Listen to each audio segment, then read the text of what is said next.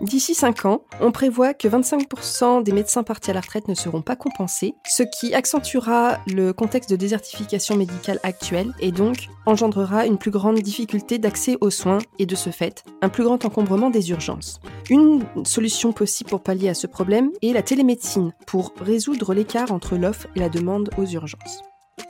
Bienvenue sur Horizon IA, le podcast francophone de vulgarisation de l'intelligence artificielle. Je m'appelle Cintiche. Et moi, Stéphanie. Nous sommes toutes les deux docteurs en traitement d'image et en apprentissage automatisé.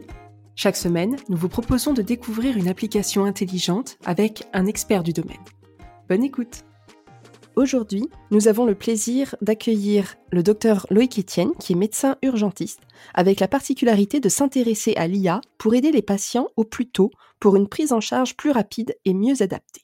Le docteur Loïc Etienne est un véritable pionnier en télémédecine, puisqu'en 1987, il était déjà le concepteur du service Minitel 3615 écran santé, et depuis, il est président de Medical Intelligence Service, qui développe le produit IA Medvir.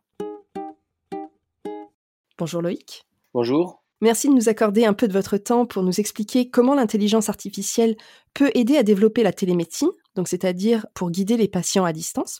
Alors vous avez un parcours très riche.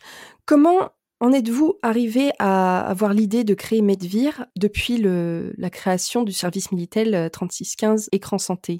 Et pour répondre à quels besoins surtout? Bah, écoutez, en fait, euh, le point de départ, c'est un, c'est une nappe de bistrot, hein, parce que vous savez, les bonnes idées, ça part toujours de ça. une nappe de bistrot, à la fin d'une garde, un de nos confrères, euh, lors d'une garde à SOS médecin, euh, nous raconte une histoire qui était celle d'un, enfant qui, qui s'était brûlé et la mère avait mis de la pâte dentifrice sur la brûlure parce qu'elle se disait que c'était peut-être le moyen de, le soulager. Évidemment, ça a été horrible, et le pauvre gamin a fait des convulsions. Enfin bref, c'était épouvantable. On arrive à la, donc, il nous raconte cette histoire au resto à 6 heures du matin, après notre garde. Le point de départ, c'était comment est-ce qu'on pourrait faire en sorte que les gens ne nous appellent pas à tort et à travers pour rien, et qu'au contraire, ils nous appellent euh, en temps et en heure euh, pour euh, de bonnes raisons, et puis surtout de savoir qu'est-ce qu'ils pouvaient faire en attendant. Donc on n'était pas là du tout pour remplacer le médecin ni rien, c'était pour encadrer un petit peu notre visite avant et expliquer une fois que nous étions venus qu'est-ce que nous avions fait et qu'est-ce que ça voulait dire, quelles étaient les maladies, etc. Donc en fait, on s'est intéressé à ça et on a ouvert une messagerie et nous avons fait donc dès 1987 450 000 téléconsultations. Alors ça s'appelait pas téléconsultation à l'époque, ça c'était même interdit donc j'avais donc l'ordre des médecins, l'ordre des pharmaciens, le ministère de la Santé, tout le monde disait que c'était pas bien. Surtout, nous voulions, nous étions quatre médecins, et nous voulions donner donc des conseils médicaux et de l'information. Et on nous disait, mais non, mais non, c'est au médecin traitant à le faire, vous n'avez pas à le faire, vous ne connaissez pas le patient. Enfin bref, on avait inventé Doctissimo avant l'heure. Évidemment, on a passé outre, hein, on, a, on a continué. Euh, on a continué à faire notre exercice de médecin urgentiste. Et on a commencé à faire ce, cet exercice de médecin virtuel en répondant finalement aux questions des patients. Et ça, c'était très intéressant pour nous parce que ça nous a obligé d'abord à concevoir une encyclopédie, une encyclopédie médicale compréhensible qui parle français et non pas médecin, qui soit accessible à tous, qui soit compréhensible par tous, et surtout qui qui nous permette de comprendre un petit peu ce que les gens avaient dans la tête. On s'est intéressé dès le départ à la pensée du patient. Et donc, au travers des, des, des, réponses que nous avons fait pendant des années, des années, pendant 13 ans, nous avons euh, d'une part essayé de comprendre la pensée du patient, et puis d'autre part essayer de comprendre notre propre mode de pensée, c'est-à-dire comment résonne un médecin qui, sur un média électronique comme ça, euh, pour quelqu'un qu'il ne connaît pas, dont il ne sait rien, qu'il ne reverra jamais et pour lequel il ne sait même pas si c'est une personne réelle, comment apporter une réponse qui soit une réponse la, la, plus possible adaptée? On faisait de la régulation comme nous faisons tous maintenant de la, de la régulation médicale, sauf qu'au lieu que ça se passe avec la voix, ça se passait par l'intermédiaire d'un clavier sur cette petite machine bizarroïde qui était le Minitel. Alors ça, c'est ce qui nous a, c'est ce qui a démarré en, en, en 87, on a continué jusqu'en 2000, et puis après on a transféré ça sur Internet, sur un site qui s'appelle drclick.com, que j'ai fondé en 2001, qui existe toujours d'ailleurs, et que j'ai administré jusqu'en 2009. Et donc, en fait, Medvir, c'est euh, le fruit de toutes ces années de, réflexion euh, qui a abouti donc à une intelligence artificielle qu'on a mis en place en 2008 à peu près, 2008 ou 2009, et, et dont euh, qui a mûri après bien sûr, qui actuellement est euh, complètement opérationnel depuis 2012, enfin 2012-2013. donc vous voyez, ça a 8 ans de 8 ans de recul, qui a été nourri à la fois de notre expérience de médecin réelle, puisqu'on a continué à faire notre, notre médecine réelle d'urgentiste, et à la fois de cette médecine virtuelle que nous avons appris au fur et à mesure au contact des patients. Merci pour vos explications, pour euh, ce contexte. Donc, aujourd'hui, quels sont exactement les enjeux de l'IA dans la télémédecine et plus particulièrement pour les urgences? Euh, Ce que vous avez dit au départ, c'est exactement ça. C'est que, euh, dans votre introduction, c'est que nous avons une désertification médicale qui augmente. Elle est de plusieurs types. C'est d'abord une, désertification géographique, à des endroits où il n'y a plus de médecins. C'est comme ça, il y en a plus. Euh, il y a des, une désertification temporelle, c'est-à-dire vous avez des endroits où il y a des médecins, mais la nuit, euh, ben, il y en a plus, le week-end, il y en a plus. Et puis également, vous avez une désertification sectorielle, c'est-à-dire il y a des, carrément des pans de spécialités qui qui n'existent plus dans, dans certains territoires. On se trouve donc avec une, une difficulté d'accès aux soins qui est, qui est une difficulté territoriale essentiellement, mais également temporelle, et dont le résultat aboutit, comme vous l'avez dit, au recours, au seul recours que les gens peuvent avoir, qui est les services d'urgence. Alors, il y a des tas de raisons à ça, à cet encombrement. Vous avez d'une part effectivement le fait que n'ayant plus de solution pour avoir un médecin, eh les gens sont vont où ils peuvent, et comme les urgences elles sont ouvertes, ben, ils y vont. Mais il y a également le fait qu'il y a dans l'esprit de la population une recherche du risque de zéro et une espèce de, de, de, de manque de distanciation vis-à-vis des situations. Maintenant, on va aux urgences pour un corps au pied. On va aux urgences parce qu'on s'imagine qu'on a un infarctus alors que c'est pas le cas. Il y a donc une, une sorte de manque de prise en compte de la situation et de compréhension de la situation. justement, nous, ce que nous essayons de faire avec Medvir, c'est de donner aux patients euh, un outil qui est un outil qu'il peut avoir sur son smartphone, sur son ordinateur, sur une tablette, une, une borne interactive euh, ou par l'intermédiaire d'un centre d'appel. Et le système va poser des questions, comme le fait un médecin, en essayant de savoir quel est le motif et en essayant à partir de ça de se dire, bah voilà, ça vous fait mal à droite, à gauche, au milieu, et en posant des questions comme le fait un médecin. Alors, on ne fait pas bien sûr d'examen clinique puisque la, machine n'est pas capable de, de, faire, de, faire, ça. Par contre, elle peut récupérer éventuellement des données d'objets connectés, c'est-à-dire euh, un pouls, une tension, une saturation. Et grâce à l'interrogatoire, on aboutit à quoi? On aboutit d'une part, à évaluer, à envisager des hypothèses diagnostiques. Des hypothèses, ce ne sont pas des diagnostics.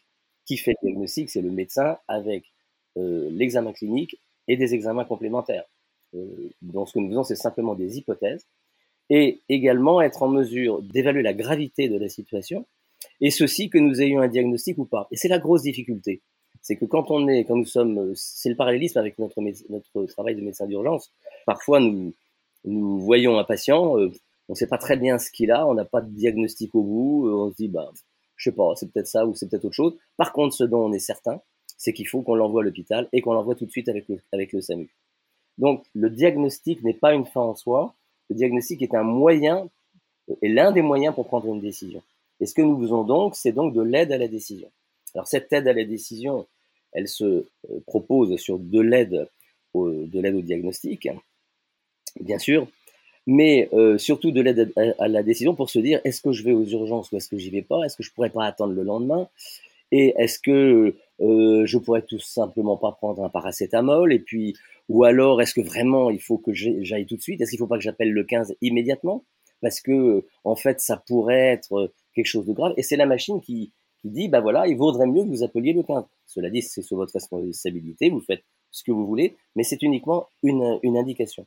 Et c'est la raison pour laquelle nous sommes, dispositif médical de classe 1, donc depuis, euh, depuis 2017, et que nous sommes en train de passer en dispositif médical de classe 2A, c'est-à-dire nous sommes dans la, chaîne du, dans la chaîne du dispositif euh, médical. Alors justement, est-ce que vous pourriez nous décrire un scénario type euh, avec votre application Comment ça marche en fait?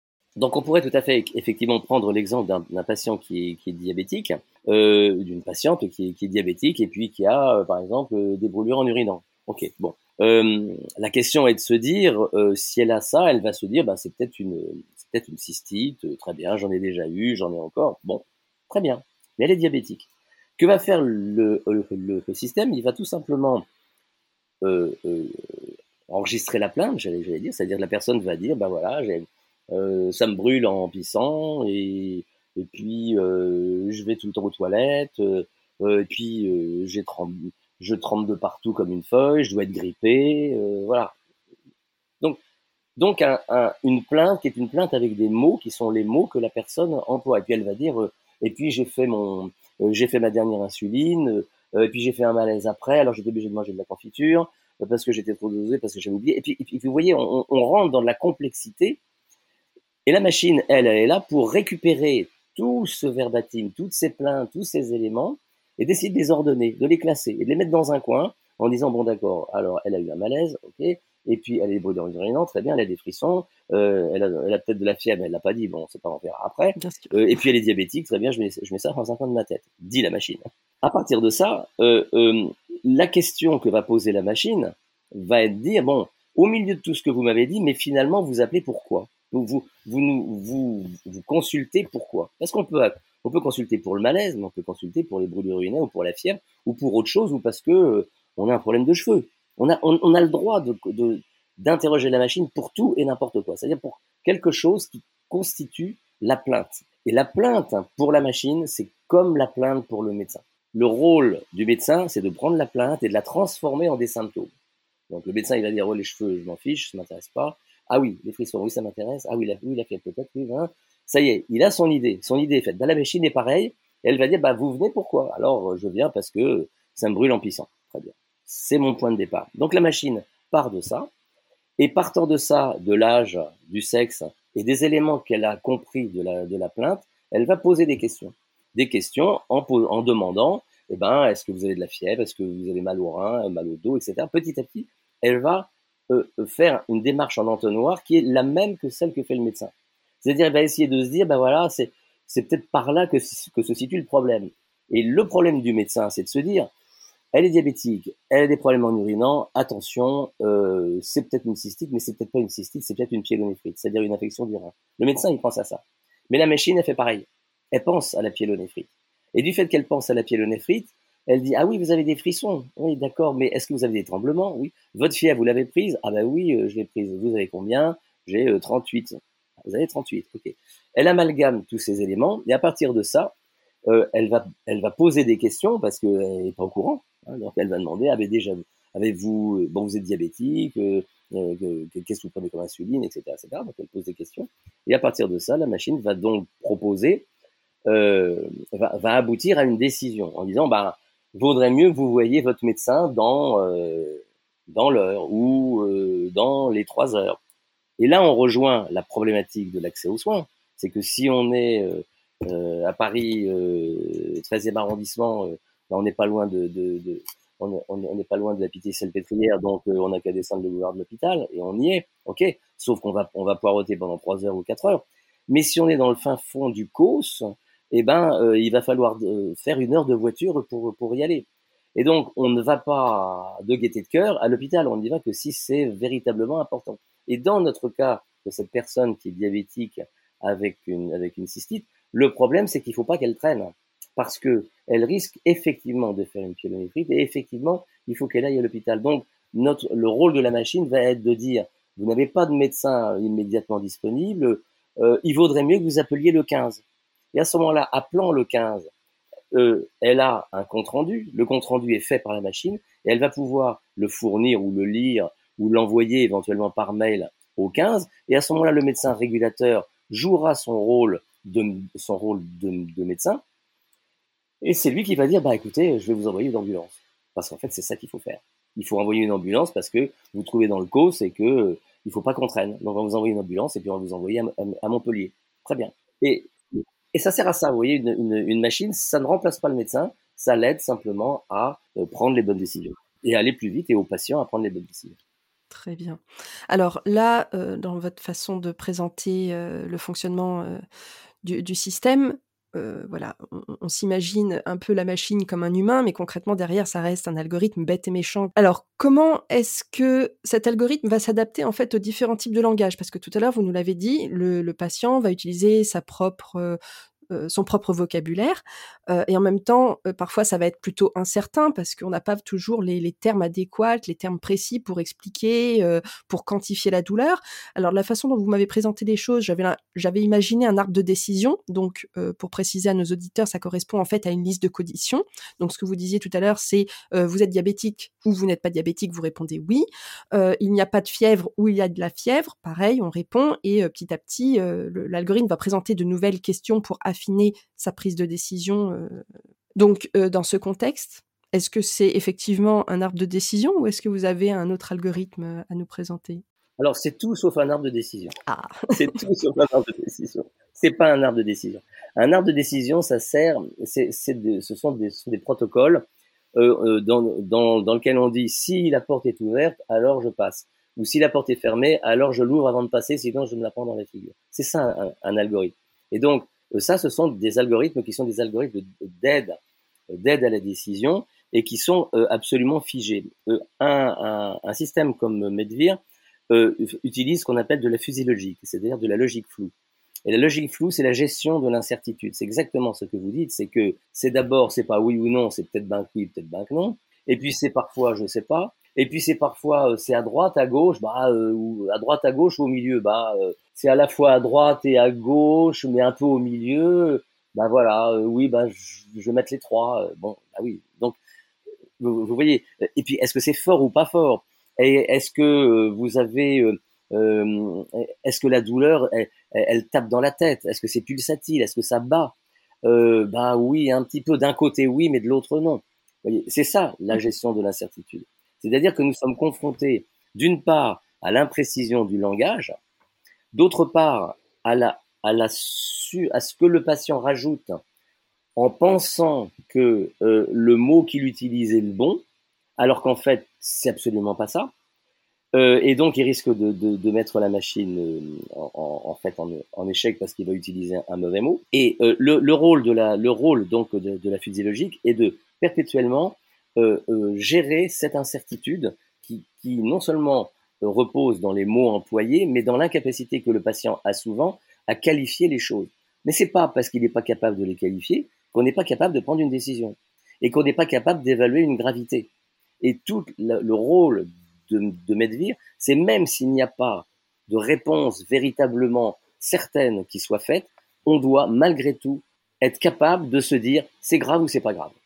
Et là, on n'a pas le droit de se tromper. Il faut pas se tromper là. Il faut pas se tromper. Et tout notre rôle, tout le rôle de la machine, c'est de poser les bonnes questions et à partir des questions, d'évaluer la gravité même si on n'a pas de, diagnostic au bout.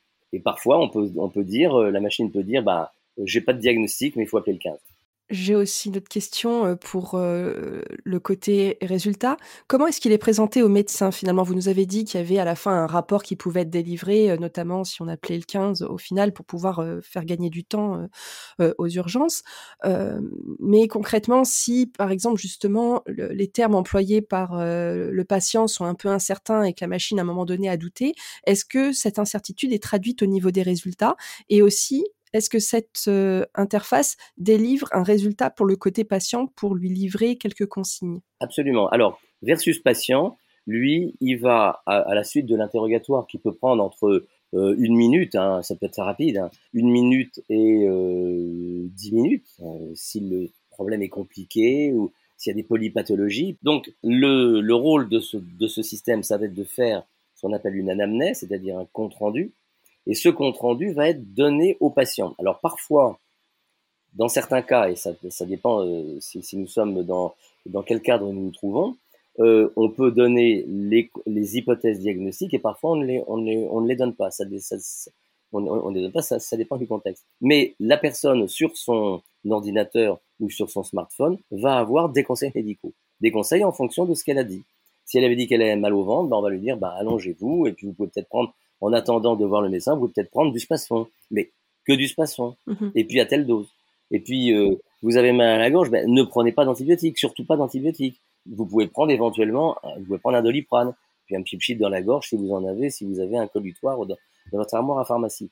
Donc, on, on, ne propose que des médicaments de médication familiale, c'est-à-dire ce que les gens ont dans leur armoire à pharmacie, sans mhm. prescription. C'est-à-dire jamais on ne va proposer un médicament qui ne peut être obtenu que sur prescription. On ne, ne le fait pas. Deuxièmement, on donne souvent des, conseils qui sont des, conseils simples. Vous savez, avec, euh, euh, euh, de, s'allonger, de boire, de pas boire, de, faire des petites, manipulations simples, on peut résoudre des, problèmes assez compliqués. Et parfois, on, on peut donner des, des conseils qui vont être très importants. Par exemple, une personne qui a du mal à respirer, et pour lequel on soupçonne que c'est un, un, édème pulmonaire, surtout, il ne faut pas qu'elle s'allonge. Il faut qu'elle reste assise.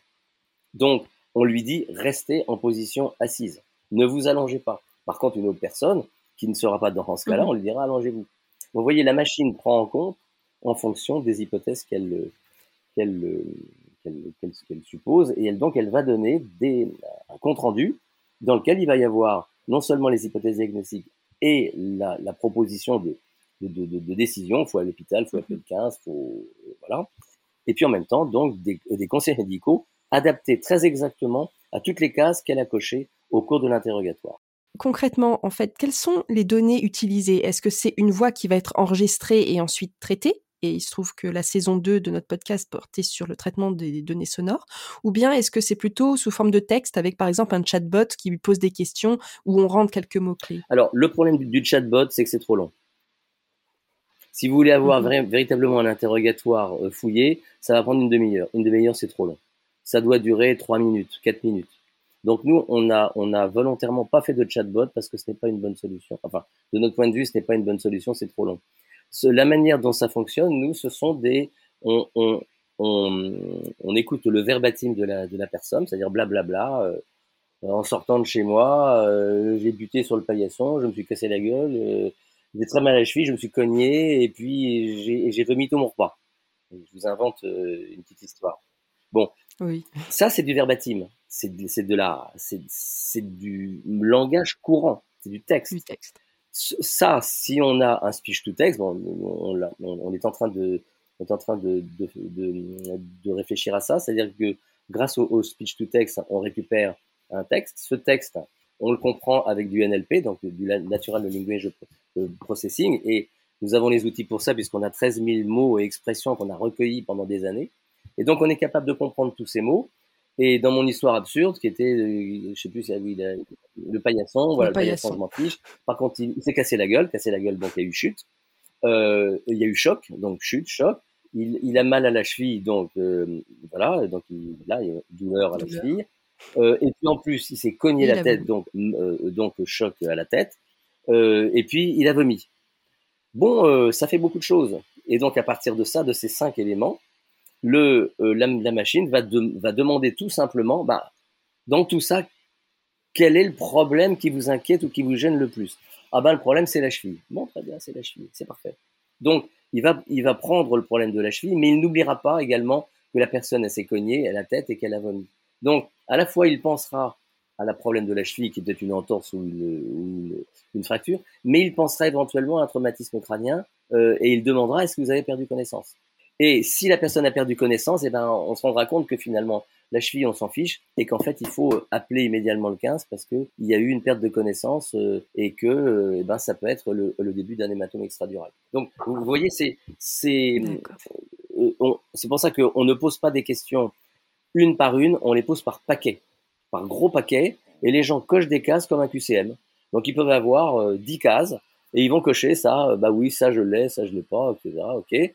Page suivante, et à ce moment-là, dans la page suivante, il y a, bah, vous avez mal à droite, à gauche, au milieu, ça vous chatouille, ça vous gratouille, c'est ceci, c'est cela. Et on coche les cases en fonction de tout ça. Et au bout d'un certain nombre de questions, je peux pas, qui dépendent complètement de la, de situation, mais ça dure entre 2 et 10 minutes, comme je vous l'ai expliqué, bah, la, la machine, elle donne un compte rendu, et ce compte rendu est fourni au patient et peut être transmis au médecin. Est-ce que cette application est aussi accessible dans d'autres langues? Parce que il y a souvent des touristes euh, de passage, voilà, euh, qui, qui doivent aller aux urgences pour euh, certaines raisons. Est-ce que du coup cette application leur est accessible? Et puis est-ce que vous êtes aussi en, relation avec les médecins d'autres pays? Parce que probablement il y a aussi voilà d'autres maladies qui peuvent être véhiculées d'un pays à l'autre et auxquelles on n'est pas confronté. Alors on est déjà en cinq langues français, anglais, italien, espagnol et, portugais, enfin euh, portugais du, du, Brésil pour être précis. On va passer, je pense, en, allemand euh, en même temps euh, prochainement, peut-être en néerlandais aussi. mais on a pour objectif d'être d'être rapidement en, en 10 langues. Actuellement, on est en 5 langues. Pourquoi? Bah Parce qu'on commence à se développer à l'étranger. On est en, en, train de se développer au Brésil, justement. C'est pour ça qu'on a fait une interface en, en portugais. Euh, et donc, forcément, quand on va au, Brésil, on a mis à l'intérieur de Medvir des maladies qui ne sont pas des maladies existantes en France. Donc, ça, permet à la machine d'être plus compétente dans certains domaines parce que justement, elle s'est ouverte à d'autres territoires. Euh, et puis en même temps, euh, ce qui est intéressant, c'est que euh, culturellement, la, la, manière dont les gens ont d'exprimer, les gens ont d'exprimer leurs plaintes n'est pas forcément la même selon le pays dans lequel ça se trouve. Et donc, ça nous permet d'avoir un regard sur la plainte du patient qui est un, regard dans, lequel nous allons amalgamer des cultures qui ne sont pas forcément la culture française.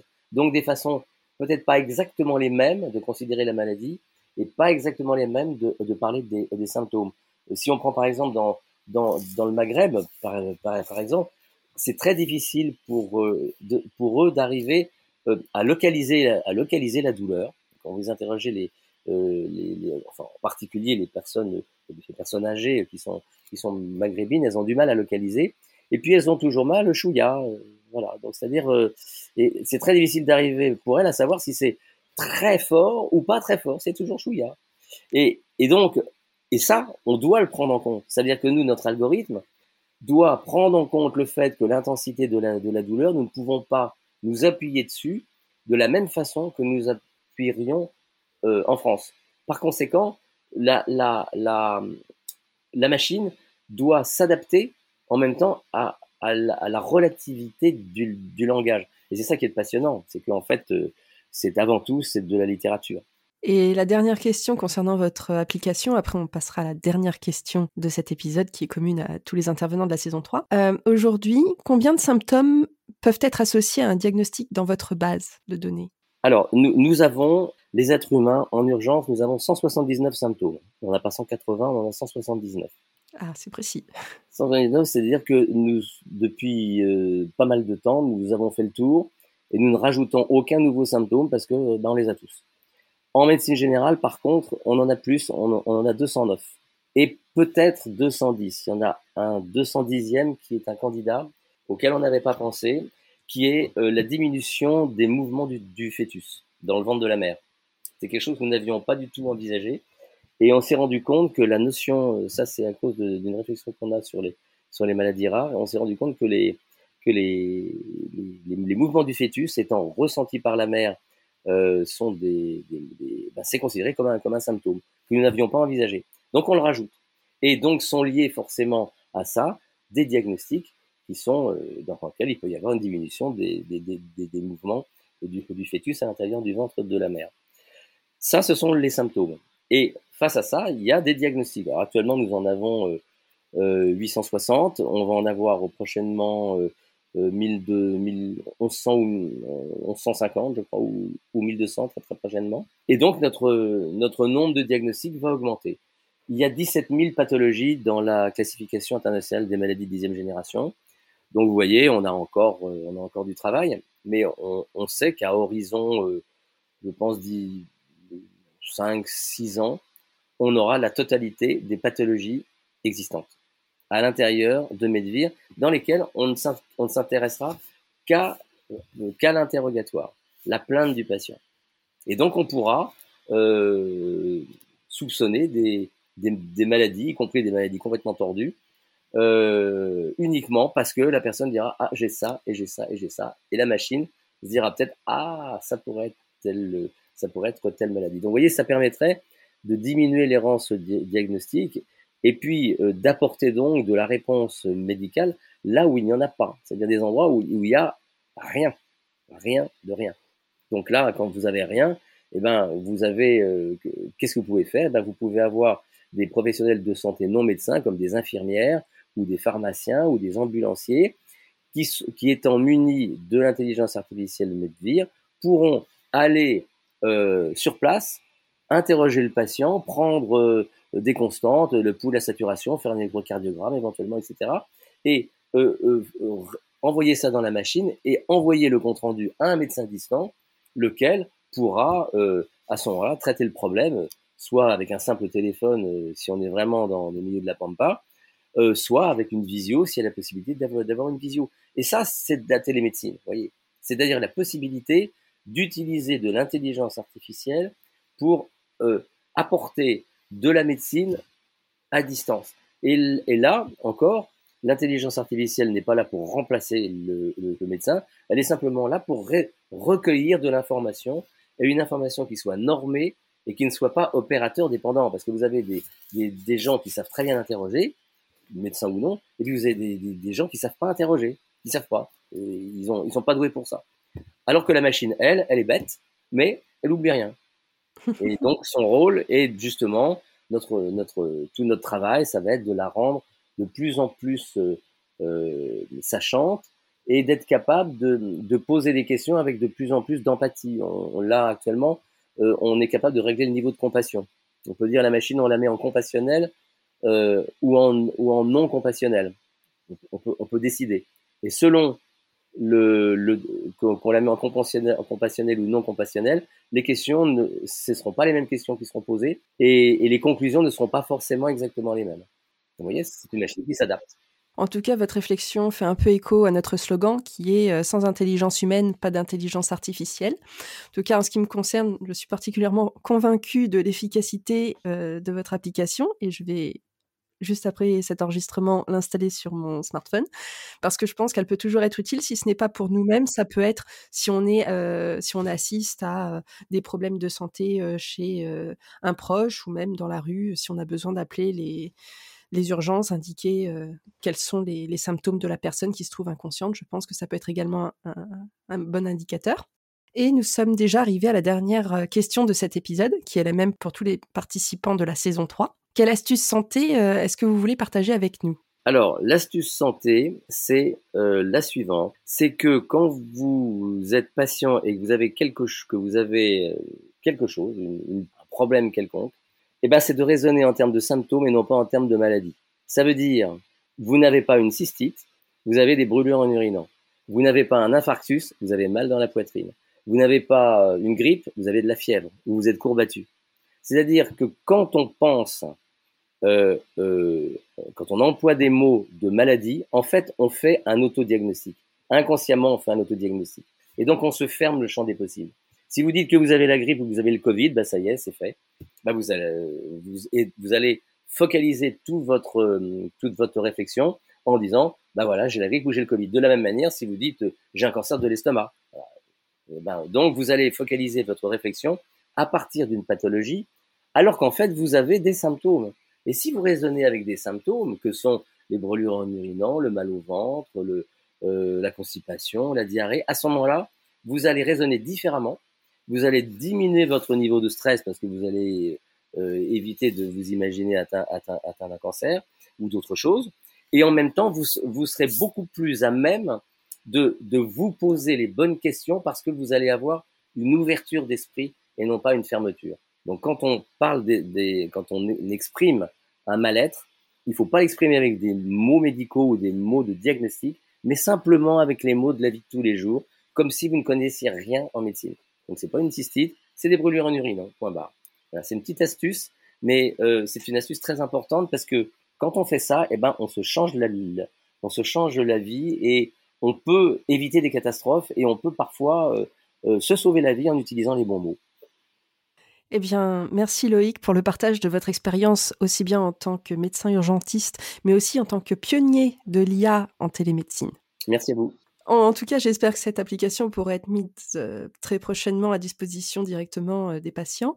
Je mettrai euh, dans les notes de cet épisode tous les liens permettant d'en apprendre plus sur Medvir sur notre site www.horizon-ia.com slash saison 3-télémédecine. Si vous aimez ce podcast, abonnez-vous et laissez-nous votre avis sur votre plateforme d'écoute préférée. N'oubliez pas de partager cet épisode pour nous aider dans notre mission, c'est-à-dire d'aider le plus grand nombre à mieux comprendre les enjeux de l'intelligence artificielle dans notre quotidien.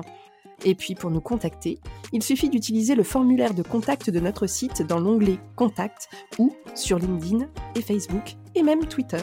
Nous nous ferons un plaisir de vous répondre. Je vous souhaite en attendant une bonne semaine et à jeudi prochain.